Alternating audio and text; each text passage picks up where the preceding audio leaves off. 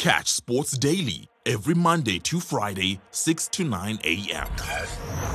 And today seems to be uh, Charlie Woods' birthday, Tiger Woods' son. Yeah. Um, do you think he will live up to the greatness of his father, or at least a fraction of that?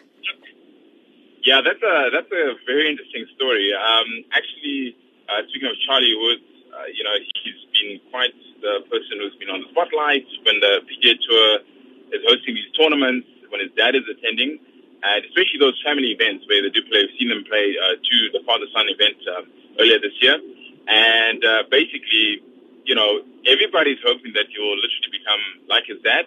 I guess we all live with the hope that that'll be the case, but I guess that uh, that's his own choice to make if he wants to play golf. But based on what I've seen and some of the commentary running around, uh, you know, covering the young man, it seems like uh, he's well on his way to, live up to his uh, dad's uh, amazing uh.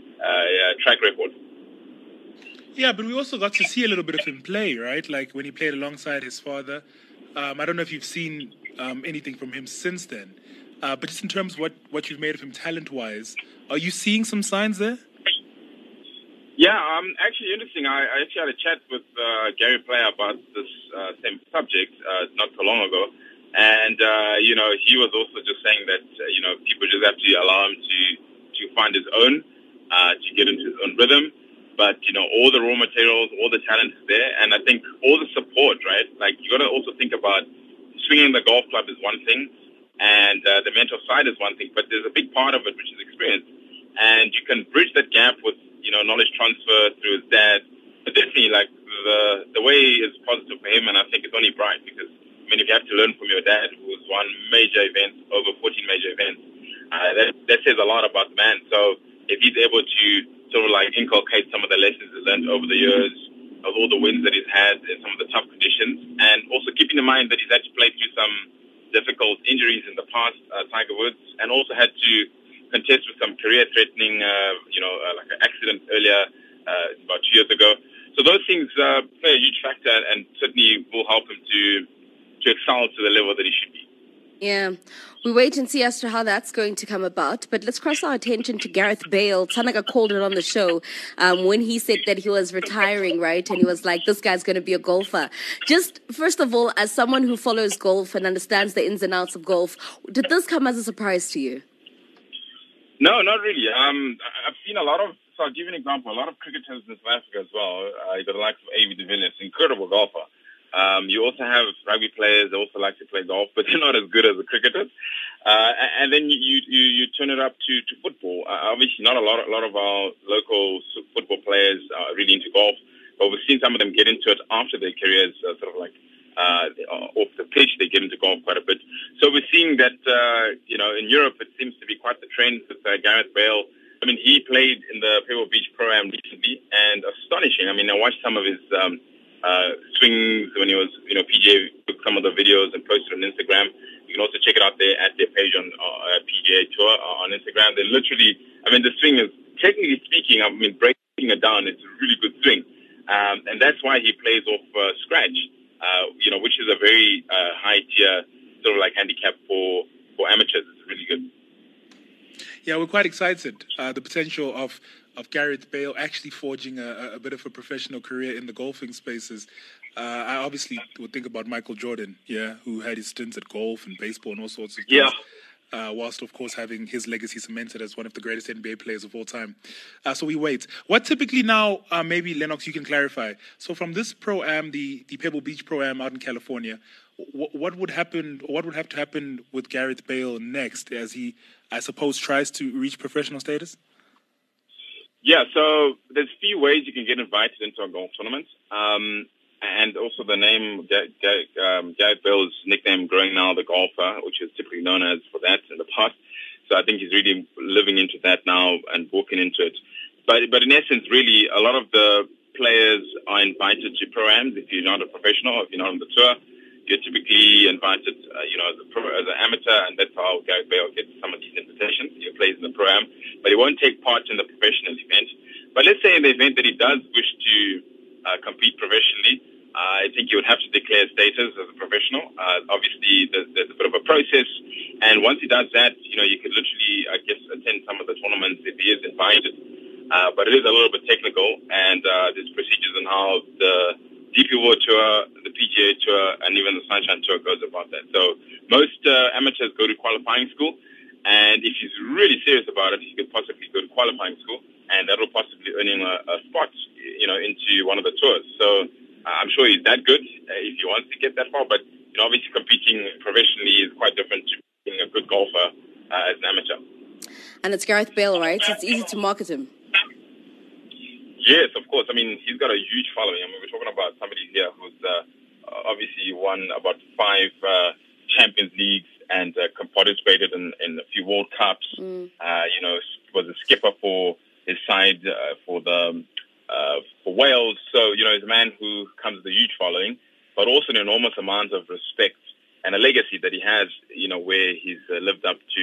You know, playing for probably one of the best clubs, Real Madrid, and you know, and he did there. What he did there was incredible. Um, so yeah, he does come with a huge following, and we've seen that. You know, he's not the only one. We also see other people also getting to golf. Uh, a lot of the Hollywood stars. I think at the pro am, he actually played with uh, Billy Murray alongside another NFL super, superstar that was Aaron Rodgers. So yeah, there's a there's a growing uh, interest in golf, and I think it's only good for the game because a lot of people don't typically understand it, and I think the fact that you know we have um, people that are followed widely around the world getting into the game is, is a great thing. Yeah. Justin Rose, um, Monday was a massive day for him, a memorable one. Do you believe that this is the beginning of many titles? Yeah, Justin Rose. I mean, Justin Rose is probably one of the most uh, clinical golfers you see, one of the most complete golfers in the sense that, you know, from tee to green, he's just flawless. He's flush. Um, he's one of the players that uh, has achieved a few things that others have never achieved and probably won't achieve in the sense that, you know, his career, you know, he got a gold medal back in 2016 at the Rio Olympics, uh, which was an incredible sort of feat for him. He's won one FedEx Cup and he's got 11 PGA Tour wins. And uh, that obviously speaks at length to, you know, um, the journey that he's walked. He's been at the Ryder Cup five times. So he's a man who's got a, a lot of experience. And must also mention that, you know, he was born right here in, in Joburg in South Africa, but obviously he does represent England when he does play on the tour. But uh, he won recently, obviously, at uh, the AT&T Pebble Beach uh, uh, Pro Am, where Gareth Bale was was there in attendance. And you know, it's, it's great for him because he had to wait about a thousand four hundred days to, to clinch this win. He lost one back in 2019. That was at the Farmers Insurance, so he had he had a bit of a dry spell for some time, but not really off the mark. Always knocking, always in contention. A lot of top ten finishes, but you know, as a golfer, you always want to go past the finish line, and I think um, you know, uh, you know, he's really a true model of the game, uh, Justin uh. Absolutely correct. Let's bring it uh, a little closer to these here shores.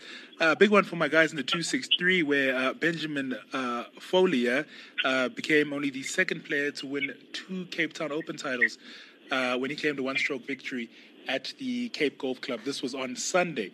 Uh, talk us through uh, the past four days for him, uh, the four days of golfing action, what he did right uh, to ultimately put his name in, in the history books, and obviously aspirations going forward for the remainder of this year.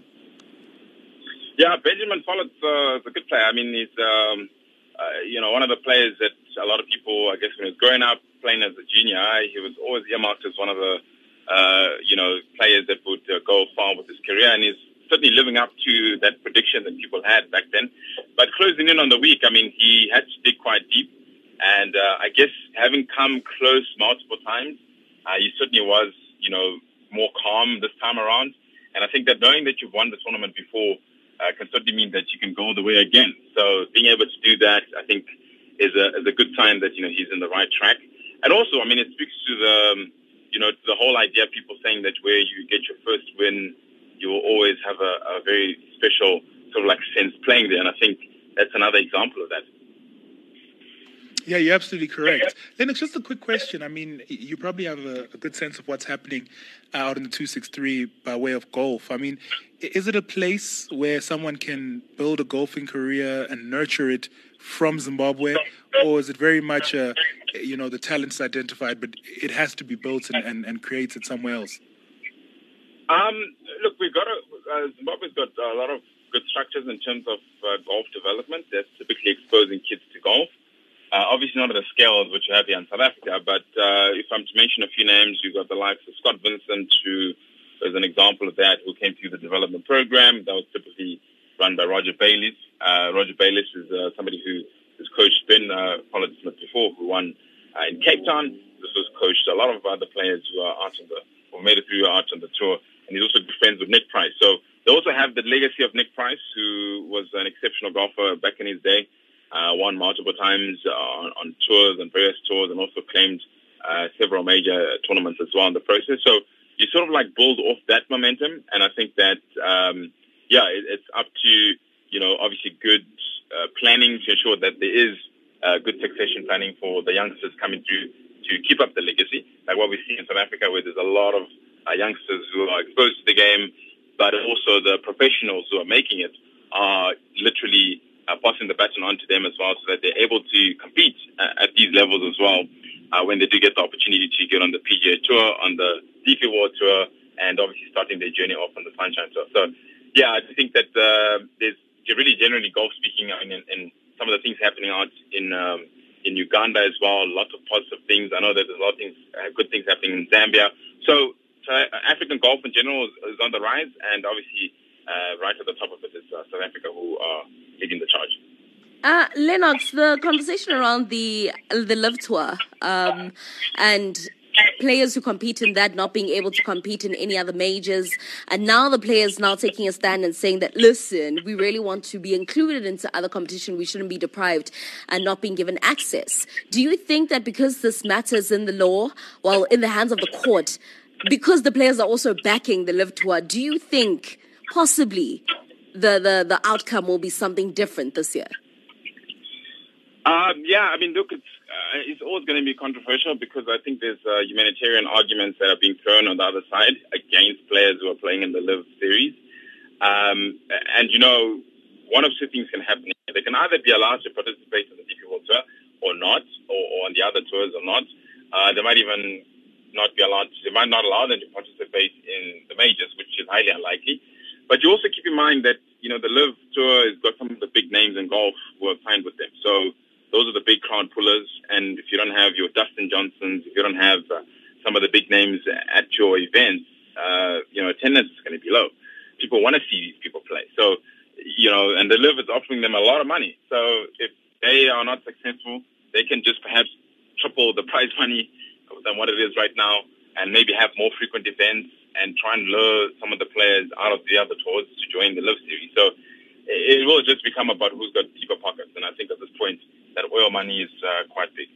Yeah, that oil money is something that, that is taking over. We're seeing it also in football. But but do we not see if, if possibly they do not win the case and they they stick to the mandate that if you play in the LIV series, that's where you stay. The Saudis will create another competition.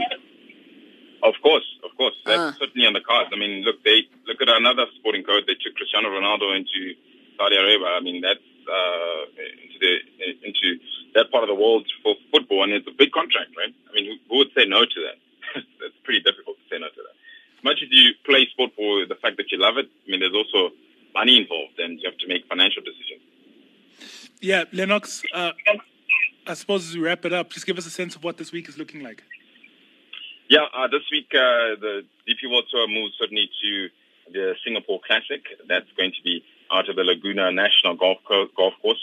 It's uh, quite a, an incredible tournament. It'll start off tomorrow, and uh, it's going to be uh, an exciting one with the likes of MJ Viljoen, who's representing South Africa, Louis de Jager as well part of the mix, and uh, and as well as other other South Africans who are going to be in the mix. So it's going to be a, a big match to, to sort of like follow, a big tournament to follow, but it's certainly uh, going to be an exciting one for, for the boys because I think we've got a lot of representation as South Africa in these tournaments, but um, you know, last week Zander Lombard came second at uh, the uh, Ras Al Khaimah tournament. So hopefully we can have uh, another South African, more South African finishing in the top 10, closing in on these tournaments. I think it's, it's just great fun. Well, Lennox, thank you so much. Have a good day further. Safe journeys and safe travels wherever you're going, yeah? Awesome. Thank you so much and uh, great to be part of the show. Yeah, absolutely. That is Lennox Osara talking all things golf, right? Dissecting what is happening bila bila in the world of golf. Sports Daily, every Monday to Friday, 6 to 9 a.m.